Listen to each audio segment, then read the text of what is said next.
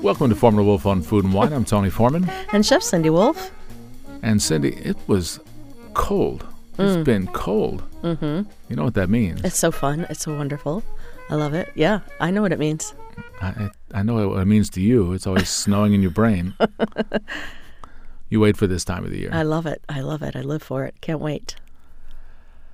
Food wise, wine wise, it, it begs a change. Mm-hmm. Well, right? see, I also love this time of year for cooking too, so I like it all. Yeah. Yeah, you want braised dishes and wonderful, yeah.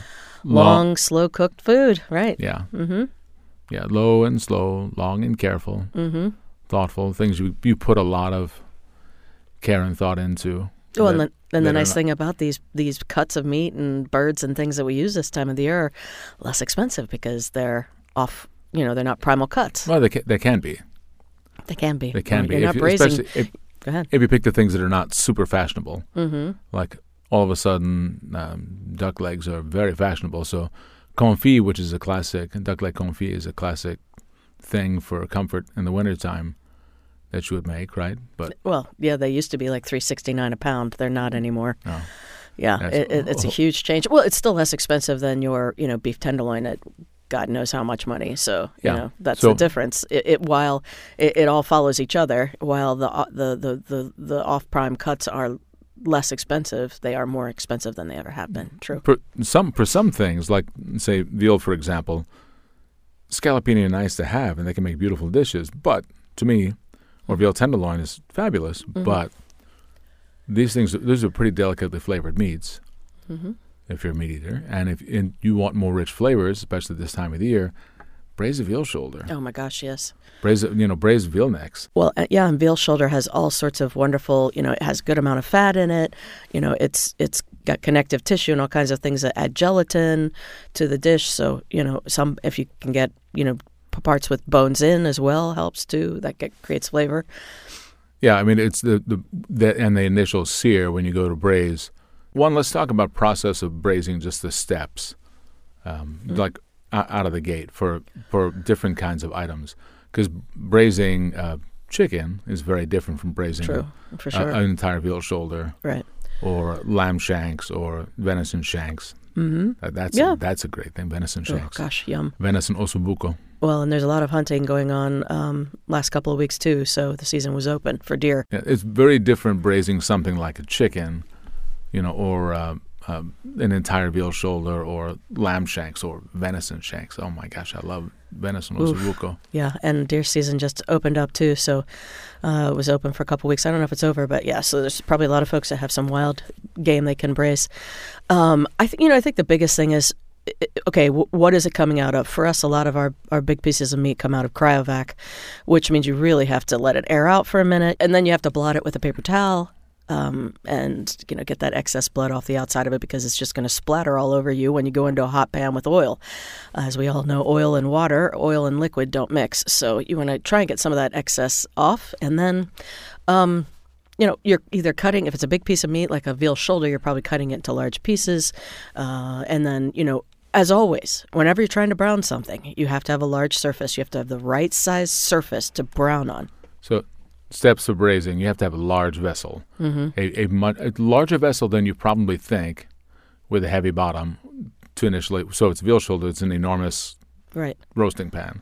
If it's chickens, it's something that's big enough for at least two of whatever it is that you're going to braise. Yeah. because a lot of liquid is going to go in there. Right. But you also need the big heat conduction in the initial searing, right? Right. That's why you need that heavy bottom. So I want to talk about pans. All right. So w- what you're saying is absolutely correct. And then also you have a sauteuse and a sautoir. I was describing this to my cooks the other day because he was trying he was trying to a slope-sided pan or a straight-sided pan. And the difference between a slope-sided, you know, something going out on an angle versus uh, straight up and down makes a huge difference when you're browning something or trying to brown something. Um, you know, he was cooking. We we cook you know 10 pounds of button mushrooms at a time, and we need them to become caramelized. And if you're if the same process of trying to brown a piece of meat before you braise it, if you're in a straight-sided pan, just recognize that that contains the steam. And if you're in a slope sided pan, the steam escapes better, so more rapidly, which allows, obviously, that's moisture. You want it to escape because that helps you to brown your food better and quicker and nicer. So um, I have actually gotten to the point where sometimes I'll, I'll sear something off in a separate pan that has a slope side just so that I can get it nice and brown. And then I put it in the pot that's the braising pot that's got high sides because I'm going to add a bunch of liquid and mirepoix and whatever else I'm going to add. So um, you can do you, you can do it all in one step if you want. You don't want to make two pans dirty. Believe me, I get it. I don't like doing my dishes. I love to cook, but I hate to do dishes. But you know, it's an idea anyway. So you you you my chefs in school always said smoking. Your oil needs to be to the point of smoking. And that's a little scary to tell somebody that's cooking at home. So I'm going to say just before the point of smoking oil, uh, that's when you want to start to add your food. So that's when you see the oil like moving around on the pan on its own. Yeah, exactly, exactly. And um, you you only put in one layer of meat or fish or what you know whatever in the world you're cooking, well, anything that you're you're braising. So one layer, let it brown, t- turn it around, get it brown on all sides, and if you have to, take that out, put some more oil in, or and or remove the old oil and add new oil. If your if your oil is too dark, you might want to get it out of there, and add fresh, and continue until all of the meat is beautifully browned. And um, you know it can be sitting on a sheet pan next to your stove while you're doing different batches. And, and it and it takes patience and it takes Mm. moving it around and it takes also if you're using tongs or multiple instruments for a larger piece. Like I'm a, one of the strange people that I want to braise an entire veal shoulder, not the pieces. okay. So uh, to to move that guy around, it Yeah. takes you know like Two two, two big sets of tongs or a Yeah. big fork and a, and a set of tongs, Right. just to maneuver that in the pan and to do it carefully, thoughtfully, so you don't splash yourself. Right. Well, that's the other a thing. big deal. You are dealing with high heat, fat, and liquid, so please be very careful because it will splatter on you. Um, so then, once it's nice and brown, the thing about if you do decide to brown in a separate pan, you need to deglaze that pan with liquid because that pan has developed a lot of flavor. So if you are taking that advice of trying to do some in a separate pan, make sure you deglaze it with uh, light stock or red wine or whatever liquid it is you're adding to your. You could even deglaze with water if you wanted to, but obviously it's better to add something with flavor. But anyway, the the pot where you, it, let's say you're doing it all in one, you're deglazing that pan with, uh, you know, in the case of veal shoulder, probably white wine, um, a light chicken and veal stock, or even chicken stock, or just veal stock, any of the above or combination. And um, I'm sorry, prior to that, you want to add your mirepoix. I'm sorry, before you deglaze, you would add mirepoix. So carrot, celery, onion in this case. Um, I would go light on carrots for veal. I would go heavier on carrots for beef or lamb or venison. Um, but, you know, it's usually 50% mir- uh, onion, 25% celery, 25% carrot. With with classic mirepoix, I would use for poultry, for pork, for veal. When I get into things with stronger flavors, Mm-hmm. like lamb, uh, like venison, honestly, beef as well, I'll put fennel in that mix as well. Fennel? Fennel, For, uh, dried or fresh? no, fresh, Oh, nice. Mm. in, into the mirepoix. It's Okay. just it, it's another That's very unusual. Yeah. It's another aromatic. Okay, but you have to like fennel to do that, but Well, that would be delicious. It, it just it Sure. it balances with, it. with some of the gaminess and the stronger flavors. Yeah, I Yeah. get it. So once you've added your mirepoix, work it around in the pan a little bit, and then add your then deglaze with red wine, white wine, stock, whatever you're using, and add your aromatics. So in most cases, at least a few black peppercorns and a little bit of bay leaf, a couple of them. You don't need you know 25. Um, and if you do like thyme, or if you think that's appropriate, or if you want a little sprig of rosemary, just be careful because it's a long cook time. You don't want a lot of you, you want it to be kind of neutral as it's going through the cooking process. Um, you can start to add things when it's done. What you want is to heighten the flavor Mm-hmm. over time of the product you're cooking. Exactly. Which that stock ends up being the best, especially if you're using something with bones, because all that meat and bone makes for a delicious broth in that pot. You know, it's going to be really good. And then, and so you bring it up to a boil, and then you turn it down to the lowest simmer, um, and just let it go very, like you say, low and slow. And you can choose to put a lid on it. You can choose to put it in your oven. You can do it on the stovetop. Whatever you want to do, it, it works both ways. But so that so that you can visualize it, what you have is a large vessel that at this point has that, that meat that you browned Mm-hmm. well on all sides. Um, that that has all the vegetables, the mirepoix, and the other aromatics that you add to it that are tossed in there. That are then and all of it is immersed in whatever the liquid is you're braising it in. Mm-hmm. If it's the stock or you know whatever the appropriate liquid is. you really want it the liquid a couple of inches above the level of all the product. because it's going to reduce. Yes. Yeah, and you want to keep it at that level while it's and it's and it's going to be there for a while. That's why the, the oven oftentimes is the easiest way to deal with it. It just depends on if you are, are strong enough to, you know, look at it, pull the thing out, you know, pull the rack Yeah, out. Really, it. yeah. I, I, I yeah. E- either way, you know, and sometimes we don't have the luxury of keeping it on the stovetop. Maybe we have to go into the oven because you need your stovetop for something else that you're doing, um, and that's understandable. I mean, I used to live in an apartment with two burners, so you know, a lot went in the oven. So uh, that's you know, it just depends on what equipment you have. So uh, I guess one of the one of the questions is then, of course, what what do you do with a dish like this? What do you do alongside of it? What what is the end result? How long, uh, let's say, if you're braising uh, chickens or you're braising uh, lamb shanks, veal shanks, you know, or that entire veal shoulder, how long? How do you know it's done? You want it to be what we say fork tender. So you should be able to literally just pull it apart with a fork and then it's done. It, really should be, you wouldn't need a knife, in other words, to eat it. All but falling off the bone. Right. And, and Not quite, but all but. right. And also with that liquid, um, you know, you kind of the next step of the process is once the meat is tender, uh, or bird, whatever you're doing, and you pull that out, and then you want to kind of decide what you're doing with your liquid. You know, this wonderful flavor. uh, Most likely you're straining it because all the mirepoix dead at this point, and you want to get the bay leaves and peppercorns out. So you would pull the meat out, try to watch out for the bay leaves and the peppercorns. You want to discard those, um, and then strain the liquid and put it. You can either put it back in that pot if that's appropriate, or put it in another one, and begin to reduce it. And if you feel like there's not enough flavor, reduce it. If you feel like it would be more appropriate, like say something like a, a, a chicken broth, if you did coq au vin, you probably want to add a little uh, roux to it because something like that kind of light broth will not reduce down to sauce texture without you know going to the point of you're just like, ooh, this is awful. So with the lighter uh, birds and things, you would want to add a light roux and then let that cook out for 30 minutes, strain it again, um, and um, you know, and then uh, uh, maybe you want to add mushrooms to it, or you want to add something else to that particular cooking process. Um, this is the time to do it. You can certainly add mushrooms from the beginning if you're if you if you wish, but you could also add them now. And then, oh, what are the accompaniments? Are you maybe taking some of that broth out and making rice with it? Um, are you perhaps uh, just going to make a potato gratin, or you're going to make roasted root vegetables? Those are things that can happen completely separately. Well, I, I want to dial back to the very beginning. One thing we we jumped right past. Mm-hmm. So you have these chickens, you have these lamb shanks, you have the veal shanks, you have whatever it might be.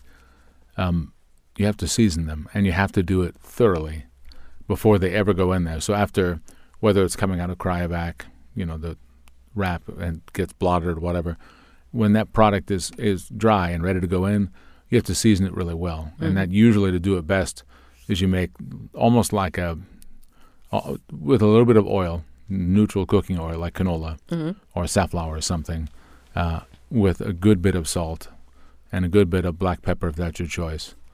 Um, it- you can use other things as well if you wish, but it, that wouldn't go too heavy in any direction. But at least those things, you, you want to all but massage.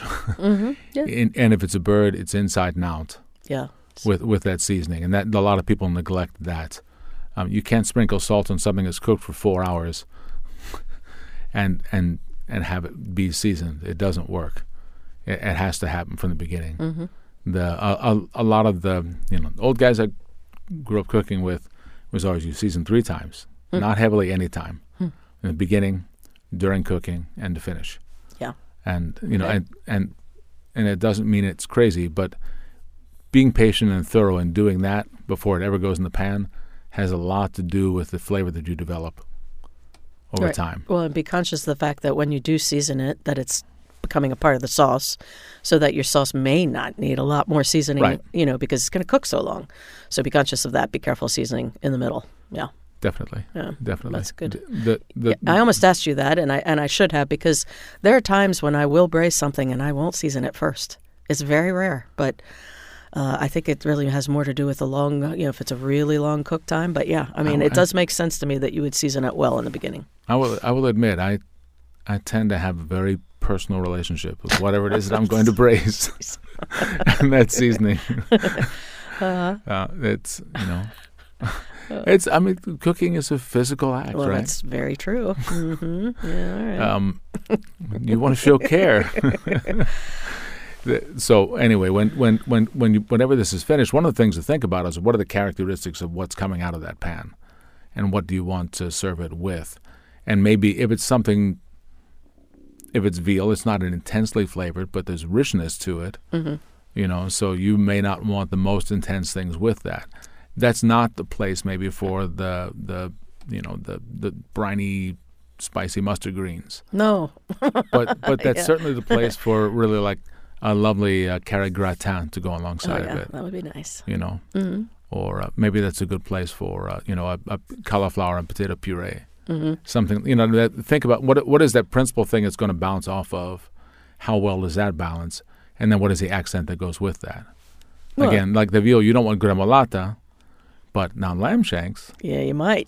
You might. you know, you want you want the lemon, you Right. want the garlic, you want the herbs, you want the little zip that's there. Mm-hmm. You know, you want the little sharpness of the vinegar. That's the whole key to cooking. Everything that goes with the main center plate item needs to simply be in harmony with it. Yeah, it's it's That's what you're looking for. That's that's what I look for.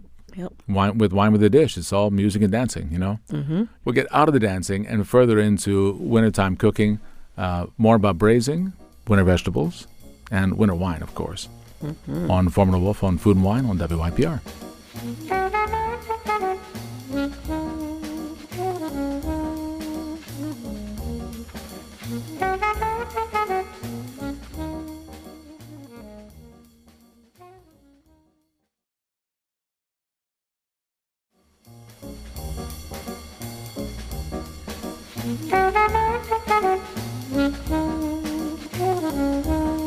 Welcome back to Foreman and Wolf on Food and Wine. I'm Tony Foreman. And Chef Cindy Wolf And Cindy, we were we're deep into braising before we got into ballroom dancing. It's some of my favorite cooking to be done. It well, you know what? Your whole house smells great. Oh, it's so wonderful. And you you know, and you can make it for a couple of days. You know, I mean it's it's better the next day. It's just so and you can make different dishes with it. I mean, that's the beautiful thing of it just having that in the refrigerator seems like heaven to me. You know. If you have a little bit of like leftover lamb shank Mm. And you have like crusty bread, Oh yeah. you know, you Are grill you kidding? grill that Oh yeah. a little bit of the and then a little bit of the cold lamb shank. Mm-hmm. You know, a, a little of like aioli or something like a garlicky mayonnaise. You know, Yummy. fresh red onions, green olives. Okay. That's a Oh, that's yeah. that's a happy That little That sounds really good to me. I could eat that right now. Crostone. Well, and you you were talking about the garnishes, and you were, you were talking about the veal, and of course the traditional blanquette de veau has the pearl onions or and the button That- that- mushrooms. that's so one of the best practice dishes because you, and you, you can also take it. It really you can take it is. lighter or darker because you can make it very pale yeah, and very delicate. which is or- the way it's supposed to be made, Yeah, or you can make it the Cindy way and brown it. and brown it because you want more flavor. I want more flavor, more horsepower in my blanquette. That's de veau. right. Yeah. That's right. Have you seen my car? But yes, the traditional way of making blanquette de veau is to not uh, brown the veal, um, so you go right into And like- use white veal stock. right, right. It's all about that. It's no It's paleness. It's paleness, yeah.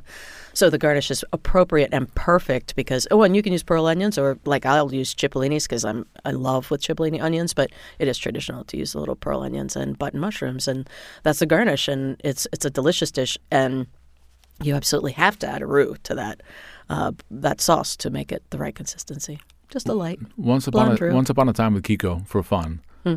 made a version of that, but leaned it in a different way with lotus root and a little bit of ginger, Oh, that's neat. and it was Oh, yummy. It was great. Oh my, yeah, that sounds it good. was great. Well, and sort of the opposite end of the spectrum, you've been talking about lamb shanks. I mean, you know, that is something where you really brown the meat, and it takes a while to brown the meat. And that is a big piece of meat. Oh my gosh, it's a big piece of meat, but it gives you, well, certainly not as big as your whole veal shoulder. I, I mean, I can't, anyway, but you can cut up a veal shoulder. But the, with the lamb shank, it's got great, because it's the leg bone. It has beautiful marrow in that bone. It has a beautiful bone. It has cartilage. It has all the good things that you need to make an absolutely delicious sauce. That's one of the reasons why people love braised lamb shanks so much. They don't realize that what they're probably really, really, really loving is an excellent sauce that can come from that. Um, and the lamb shank can become very tender. And, you know, you can choose to pop that bone out of there and not serve it with the bone, or you can leave it on the bone and serve it. Either way. Um, but that dish, what would you, gar- you know, what are you thinking garnish it? Because you need heavier, you That- know, you, stronger you, want, flavored. you want stronger things. I mean that that's the place for your spicy mustard greens. mm-hmm. That's that that's the place for um, just stronger vegetables in general. I mean, uh, I mean spicy mustard greens, uh, turnips. Beets. You know, Beets I- would be really good with lamb shank. Oh, you don't like beets Um, with lamb shank? Oh, I do. Yeah, yeah, Like- I can do that. Good red beets, Like, quite like frankly. I was going to say, red beets or Not- chioggias. yeah, not, necessarily fancy ones, not but not the goldens. Yeah. Um, turnips. Okay, I've got a whole field of turnips for you. oh yeah, A whole field. turnip greens. They're big too. Turnips are perfect because the the, the the the plant is a little bitter. The greens are very bitter, and and if you have some a little like agrodolce or something with that, you know, something that's got a little bit of sweetness to it to finish, like a toasted pine nut ag- ag- agrodolce. I was gonna say, what is a what little is that? Wait, I'm not sure what that is. Uh, agrodolce, agro is, is bitter, dolce is sweet. oh, oh, okay, So you're literally kind of like directly I hitting that sort of thing. got it.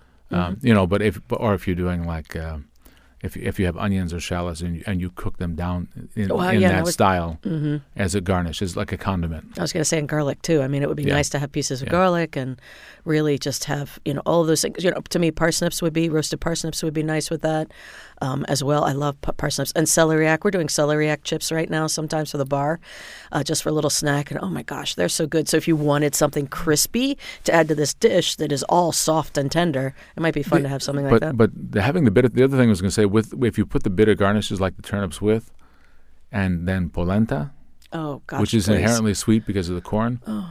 you know, so then you, you right have now. you have a little vegetable agrodolce right there. Mm. You know. polenta and lamb shank perfection.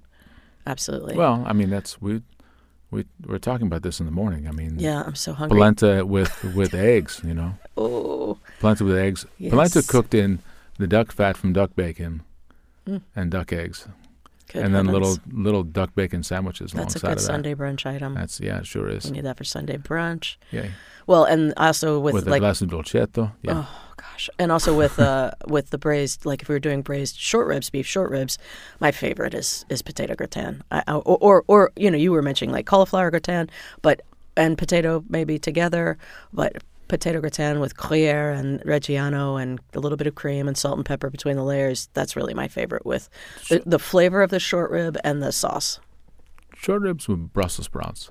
Oh, see, I'm, I like I like I'm beef. just I- not big on Brussels sprouts. Oh, that's I'll eat them. you know maybe maybe I Brussels isn't into is. you either. Yeah, well, maybe not, but yeah, I'm not into Brussels sprouts. But that would be delicious with that. Brussels sprouts would also hold up to. Well, they're so strongly flavored, they hold up to anything. Oh. So for for the lamb shank would be nice too. Maybe Bru- a little bit of bacon or pancetta on there. Brussels sprouts done almost like um, almost like a stir fry with mm-hmm. with with garlic and a little sesame mm-hmm. and a little soy Yeah, and uh, the short ribs and your potato business. Yeah, uh-huh. I would I would want that. yeah, or potato puree with with Yeah. beef short ribs. Well, that's with puree maybe better. So delicious.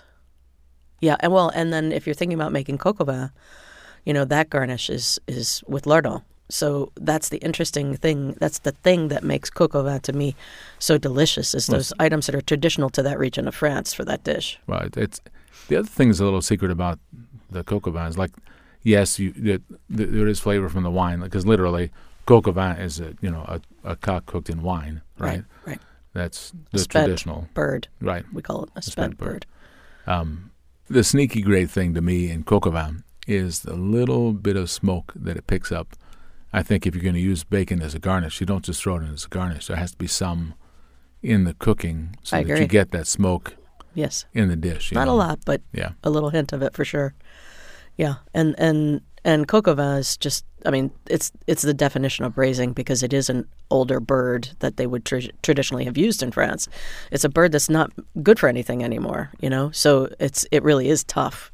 So that's that's the definition of why you braise something to make it edible, quite frankly, and to not waste anything. So it's good. Well, and talk about prices. Pork is the least expensive thing you can buy right now. Sometimes that remains, even, and sometimes really good quality pork, Berkshire pork, yeah. That's really beautifully raised and and uh, humanely raised and has great flavor. Mm-hmm. that eats a great diet, so it provides excellent flavor. Yeah, I made. I uh, bought uh, pork spare ribs for the first time I think in my entire life the other day, and we we ate them and for employee meal, and it was they were just I forgot how good they are. That meat between those bones is not a lot of it, but man, is it flavorful because of all that that that the bone and everything and cartilage and um, the. Uh, the braising process with something like that is so much shorter because it's a small piece of meat and um, you know it's probably an hour hour and 15 minutes versus two or three hours so that's nice but um, you know and that stock it, once you eat the meat and you've you've got a sauce for it or whatever, you maybe reserve some of that and use that stock for a million other things. Um, one of which for me would be making hoppin' john. I love to make hoppin' john with that that pork uh, uh, spare rib stock. So that's kind of. Have you of ever fun. braised uh, a whole fresh ham? Uh, no, I've roasted a whole fresh ham, but I've Yeah. never braised one. That can Oh. be that can be great. That's I'm just remembering my my great grandmother, one of her one of her things that that she once in a while would make. Um, she'd take it, she'd split it like down one side so you could get to the bone, Mm-hmm. and she'd stuff um, garlic and, and season the inside and and outside as well, and season and put some mustard seeds in there, and she put some mustard seeds in the uh, like the whole ones Mm-hmm. in the raisin liquid and peppercorns. Okay. And, uh, yeah, that yeah, sounds was- good. I think sometimes we forget that there is such a thing as a fresh ham. Yeah, I think that people think of ham as only preserved. yeah, yeah, that that that cut of the of the hog is is absolutely available fresh, and um, yeah, that's not expensive at all. That's a very good thing to work with for a Yeah, large group ser- of people. She served that with kale, and she made apple jelly. So what's the Balti- the Maryland thing? I can't think of the name of it. Is that you're talking about the stuffed ham? Ah, yeah, is is Yeah. that sort of similar in a way? It's it's I know someone. it's all southern. Yeah. Okay. I mean, it's all southern cooking in the yeah. end. Yeah.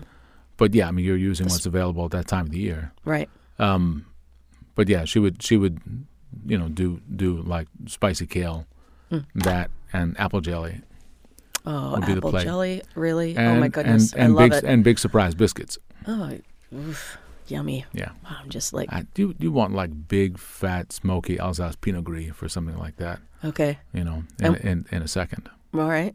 A little bit sweet, rich, and good acid spine. It's interesting. I, I think the most interesting coq au vin recipe I ever heard um, was from a, a winemaker's uh, wife in Gevrey Chambertin. Uh, she always used some of the spent lees, Mm. literally the dead yeast cells Oh, from the wow. winemaking, in the braise. Wow, Which yum. it's like you talk about your uh, your farmer's wisdom kind of thing. All right. No, that's not available necessarily. No. in, uh, Not unless you're making your own red two one something zip code, but um, yeah, that uh, Please. I wonder how much you Yeah. put in there. Probably just a little. she said, mm, you know, it's a, ha- a whip with a hand gesture, you know, like Love it. okay, Love it. thanks for the thanks for the guidance. So, what wine are we drinking with it? I don't know why. th- th- I will admit, Italian grandmothers, No. the nonnas, their direction in the kitchen Uh. much more precise than Hey, the hey, French ladies who are hey. really careful about their secrets. Oh, You know, oh, oh, okay. I see what you're saying. that's Okay. all. That's all. right. Okay. All right. They were a little bit, mm, uh, you know, a little bit more generous with their uh, information when I'm quizzing them over the years. Um, the, wine wise, to, it's going to sound funny, but I think I'd like darker, heavier Pinot Noir, more rustic. So Burgundy. I mean, it's not a surprise. Mhm. That's where the dish is from. Of course. Um, but maybe not the big name villages. You know, the, the villages up north, uh, you know, uh, Fixin, um, and and south uh, of the Côte d'Or, um, in the area of um, the Côte Chalonnais, Mercurey, uh, Givry, Givry can be really good with, like gutsy Pinot, maybe not the most finesse, uh, but really satisfying and, and can clean up that sauce Great.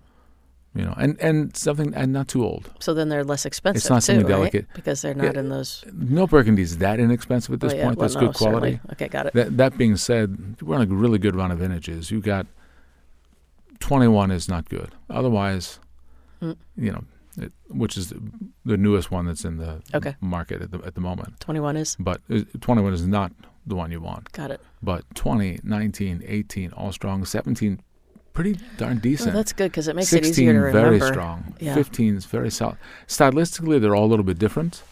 I mean, if I was going to pick a year to have with it, you know, like a Marsannay from like 17 or something, not too fruity, you know, s Mhm. something like that would be nice, you know. What about with the lamb shank? Lamb shank, it's really hard for me. It depends on the garnishes a bit, Uh huh. um, but but it's it's hard not to. It's it's hard not to go Italian and to think Hmm. more rustic. Mm-hmm. Um, so it's that's maybe that's not Barolo and Barbaresco, which can be pretty refined. Maybe that's more um, uh, go south to uh, Basilicata, to uh, Aglianico del Vulture, uh, wines like that, or um, uh, what's just lots of uh, Sagrantino from Umbria. You know that uh, one of the real geniuses in Italian wine is uh, is a producer Paolo Bea, B E A uh, is the last name, and uh, is several bottlings of Sagrantino and Sagrantino blends that are just stunning and super interesting. But uh, they can be marvelous. And what else? Um, from the Alto Adige, uh, Lagrein, uh, which is yes, German name. It's a it's a grape that's in a region of the old Austrian Empire, you know. But that's dense, maybe the weight of like Syrah, something like that. Um, but will so do Grein well. is a grape variety? Lagrein, Oh. L A G R E I N, Okay. is a grape varietal. Hmm. It's um, yeah. Okay. not cool. in some ways not unlike Aglianico, not unlike um, some Syrah. It's in that family. Yeah, it's good about the vintages. It's I, that I think that's one of my my concerns when I go to buy wine is that I can't always remember what were the best years. Actually, there's a there's a grape that grows that's uh, it's kind of an ancestor, a relative, but from three thousand years ago, grows down in uh, Calabria, called Magliocco. Gaglioppo is the most prominent, important red grape in that region, but Maglioppo, actually, if if you see it on the vine, and you see the leaf shape and the and the way it grows, it's so much like Syrah, and it's it's because it's related genetically um, to Syrah, and it's obvious that it that grape landed there and worked and morphed and changed as it headed north, you know, to get to places like Hermitage, uh, or in, into into the Dolomites to in, to Lagrein. Very good. But good. uh, yeah, that but that also if you find something that's that's Magliocco or really robust Gaglioppo Magliocco blend from Calabria, which I don't know how much there is in Baltimore. Um, the uh, braised beef short rib. What we're, we're like? gonna have to get to that in the next segment. What I would Okay. like is a big glass of something I'll tell you about in the next segment. on Foreman Wolf on Food and Wine on WYPR.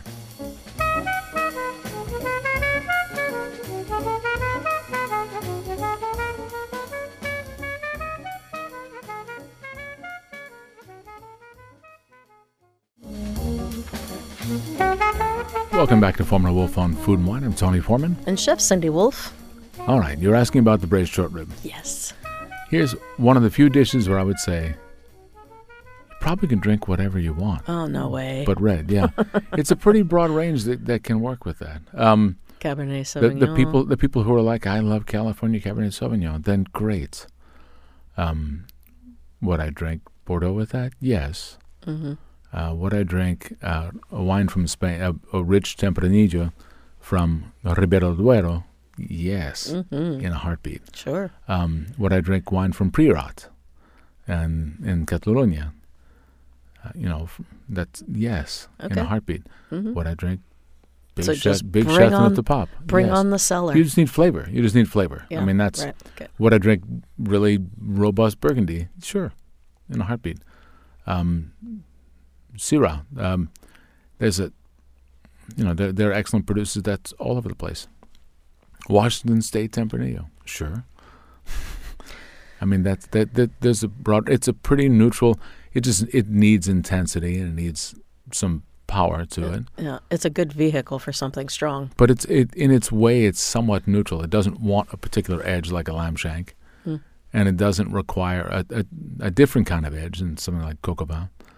You know that hmm the slightly trickier match is uh, we talked about venison shank for a second. That you know that's that's something with good intensity, but there's not much fat there, Right.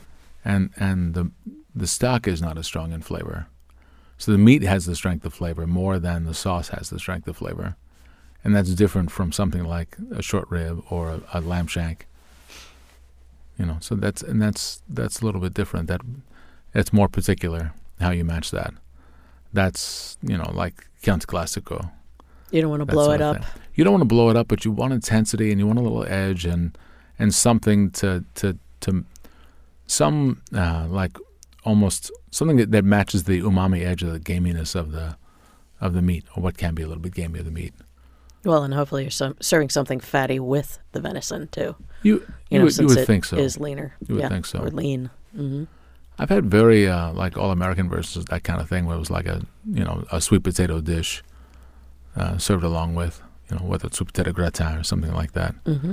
Um, which, you know, again, something like Chianti Classico that can work just fine. Um, I would. You don't want delicate things with it. No.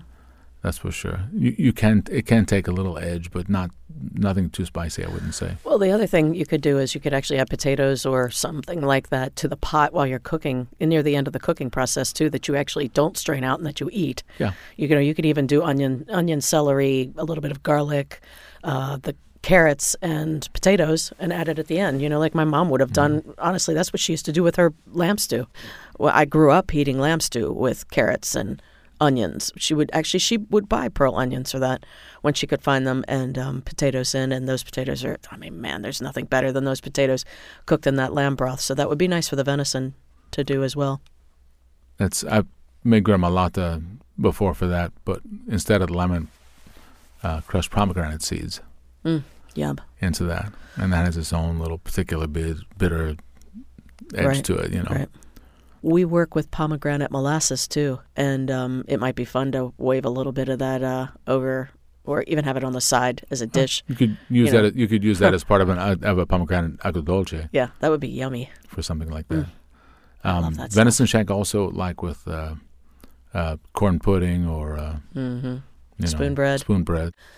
And the whole thing with you know spoon bread was that it was a sideboard dish, and that's so nice for families to serve it that way in a casserole dish or a great, great gratin dish, whatever you have. And it's it's really simply you you cook um, polenta or cornmeal in cream with a little bit of salt and pepper from the beginning, and then you just cook it for a few minutes, and you add eggs to it, and um, and lay it out in a in a casserole dish and bake it in the oven in a water bath. Um, and oh my gosh, at say 325 degrees, depending on how tall your dish is, you know, it can be done in 30, 45 minutes. And um, that's just delicious. And all you have to do is pop that into the casserole, you know, server and put it on the sideboard and or put it on the table and let everybody help themselves. And I love spoon bread. That's just, it's so satisfying, especially in the wintertime. And, and it's different from polenta in that it has the eggs baked into it. So it has a very different texture than polenta does. Doesn't taste that dissimilar, but it does have a different texture. So what? It's a different tact, but we're talking about cold weather cooking. Cold weather sweets. What do you want? You want something warm, I do. I, I tend to think of hot chocolate, hot chocolate, hot cake, um, or really sort of things that bring back memories, you know, like walnut cake. My mother used to make a black walnut cake, so did my grandmother and my great grandmother. Um, mince meat pie, I think of that. I think of all those sorts of sort of stronger, well, and cookies, quite frankly, but definitely nice to have a hot dessert. Or, or even if it's like a, a hot crumble or a hot you know, um, you know, apples with with you know brown sugar and butter and breadcrumb on top coming out of the oven, or a puff pastry dessert coming out of the oven, can be so wonderful and easy to make. you know, we had that open house, and Katie made all these cookies. There were these ginger chocolate chips that were just the best damn thing I've had in forever. Coming out of the oven hot, Oh, yummy! you know, like with a little espresso in the morning when they're getting. I'm like, oh my god, Mm. the rest of my day is going to be worse than this. no matter how good it is, you know. Well, Even my- if all my teams win, the rest of the day is going to be worse than this moment because this is warm and it has that little. It was fun, the the yes, there's a little chocolate, but the the ginger that that's that spiciness Mhm. of that and the scent of the coffee. Perfect. You know, sometimes that gets you. So that I, I'm wondering, like, hmm, how can I direct the pastry chef to give me those flavors, all of those flavors in a warm dessert? You know, right? Yeah, that would the be. coffee, the ginger, the chocolate. There's there's got to be a way. Maybe it's uh, in a gâteau or something like that. Mhm. You know, Yeah, layers. Yeah, for that's sure. uh, yeah, m- m- my mother being Pennsylvania Dutch uh, cook uh, would do sugar cakes, and she always made the batter uh, before dinner, so and left it in the refrigerator so that she could make drop cookies right near the end of dinner and bake them to order, and we would have them for dessert. I will not forget that. That that was because I've had them cold. Obviously, she would make the rest, and we would eat them cold. But to have them hot out of the oven, I'm with you on that. That was very special. It was very thoughtful of her to think to do that for her family. My goodness, it's not not hard enough to make dinner for five people. You know, you get up from the table and you drop some cookies on a sheet pan and bake them for everybody. It's pretty neat. Yeah, and she used to do a. She would either put sugar on top, or she would do a a burnt butter icing. How often did you sneak away from the table and get a little bit of the cold batter? Oh gosh, never because I wasn't allowed to get up from the table. but believe me, I would have loved to. oh, yeah. Because the, the, the, other wine thing, it's uh, the, the reason I ask about the what sweets, the other wine thing, like this is the time of the year for the, the treats, right? So oh, sure. That, but things that warm you. So the first thing I thought, like, oh, port. Mm. You know, you want port wine for it's very nice for cheese, but honestly, as its own treat or with nuts, like just toast walnuts for a minute, yeah. have them warm, you know, and and a tawny port, you know, even just like simple like ten year old tawny port. And port very so there are a couple of different kinds, right? The three most typical ones that you discover, vintage port are the famous ones, and a lot of the famous houses produce um, vintage dated ports in certain years that they declare.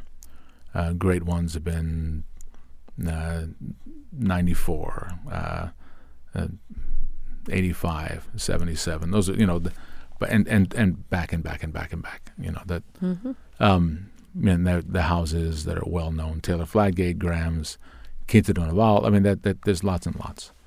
Um, but there's also Tawny Port, and I think that's the most typical one that you'd want to keep around because vintage port, you open it, it has a huge amount of sediment. It's big, rich. It's wonderful, but it you have to you do have to decant it because otherwise it looks like you've been chewing tobacco for a while oh, in your teeth if you're drinking it. Um, which it, maybe that's attractive for you, maybe it's not, but that's not my bag exactly. Um, but you, that's that's what vintage port does. Tawny port is um, the color is tawny, um, and usually it's age 10, 20, 30 years. Once you get more time, like the 30 year and 40 year versions, they're very expensive. Uh, 10 can be very reasonable from the best houses, uh, like a Graham, which tends to be a little sweeter, or a Taylor, which may be a little spicier, mm. you know, or Dow, which is a little bit sort of just like beefier in some ways. Um, those are three of the famous houses, and their 10 year style is all very good. Those are more modest price wise and reasonable to have around. And honestly, that's your, for that ginger chocolate chip Mm-hmm. There, there's your glass of you know glass of port, and you want it cool the same way that you'd want a red wine to be cool, not cold. Got it. But not 75 degrees no. in your in the room. No. You, you know, you yeah, want like my mom used to keep her port in a decanter on the coffee table. They didn't. I mean, that's just the way it used to be. She used to keep sherry in there too, and then you know it's just not the right. That's old fashioned, not the right way to yeah. do it. Sherry, it, it well depends on the type of sherry, but but especially lighter sherries, they suffer at, at warmer temperatures.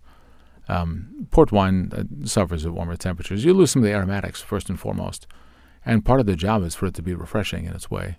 Got it. Um, so you want it to be cool, but also remember this is not like a six ounce glass of wine is a pretty normal serving. Ugh.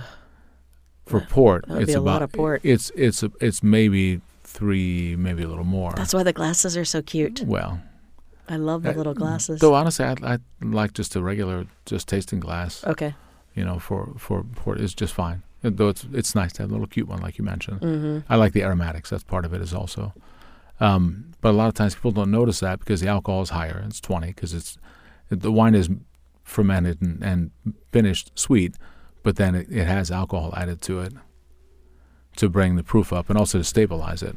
Okay. And and stop the fermentation while there's still sugar that's there.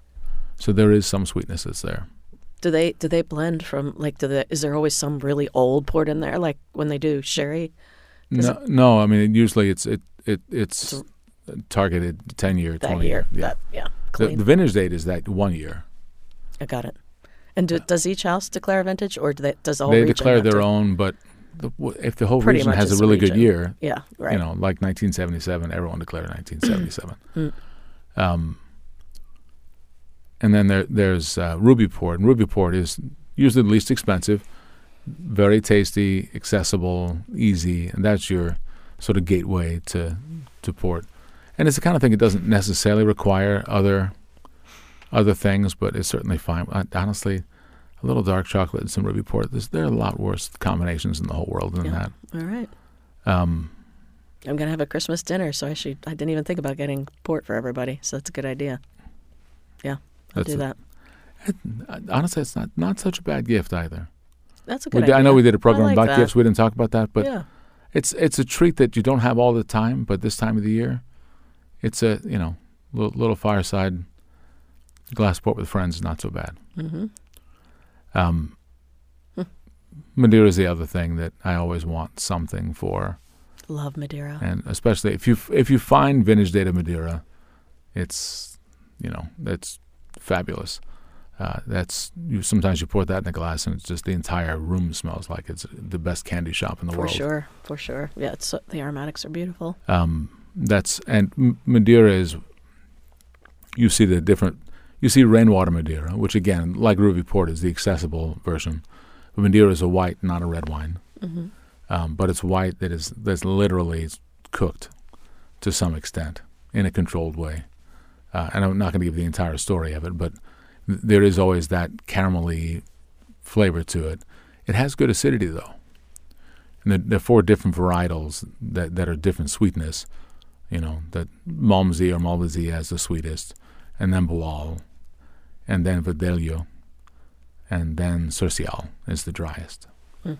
Um, but Sercial still has some sweetness to it, and but they get they get richer and sweeter as you kind of go. So And something else. and they bottle those as five, ten, fifteen year. Okay. Mm. And some, you know, something else that I never drink is sweet champagne. How do you feel about that after a meal? Ooh, I mean the, the Laurent Perrier uh, bottling Harmony, I think is the best one that's in the market right now. Mm. That's their wines in general have been really superb. That's if I was going to put champagne with pastry right now, especially like you're talking about having, you know, like oh, like a warm cake out of the oven, like, or for a souffle, or couldn't take on chocolate in a dessert, but a, like all chocolate, like kill me with chocolate kind of dessert. No, In order for and the honestly refreshing too. Obviously, yeah, very yeah. So, do they add sugar to the dosage at the end? Is that where the sugar comes The- from for the- sweet champagne? it's the the, the dosage. okay, yeah. all right, cool. That's just different formulas for different And you can bet, and half bottles are pretty available. Do you think or not? I don't I know mean- if, if Harmony is in half bottles, uh, the Laurent Perrier But it would be nice to be able to get a half bottle, just you know, so you don't Yeah. have to pour so much, um, just Yeah. a little taste. But you know, it, it- you're not drinking port. It's not like as you were, you know, wh- what is the port? Pour like an ounce or two, Pour, I pour usually three ounces, three what ounces. you think. Okay, and then for Um, champagne, you would just drink a regular glass amount. Yeah. sweet champagne. I mean, Yeah. yeah. Okay. Yeah, just that. That's one. If you make if you make excessive decisions to, to consume that, you will pay an excessive price because of the sugar. That's always the case, though. With sugar, right? Anyway, that's that's. Uh, I'm hungry and I want sweets. um, that's but but that's all we have time for today, Cindy. If you want to listen to this program or any one of our others, uh, please go to the WYPR website, wypr.org. Look for the Foreman Wolf page, and you can find a big menu of goodies there with past episodes and this one as well. If you want to correspond with us, it's email foremanwolf at wypr.org. Uh, let's see, social media for Cindy Wolf. You can follow me on Instagram or Facebook as Chef Wolf. Uh, for me on Instagram, it's the real Tony Foreman. And thanks so much for listening. Happy Sunday.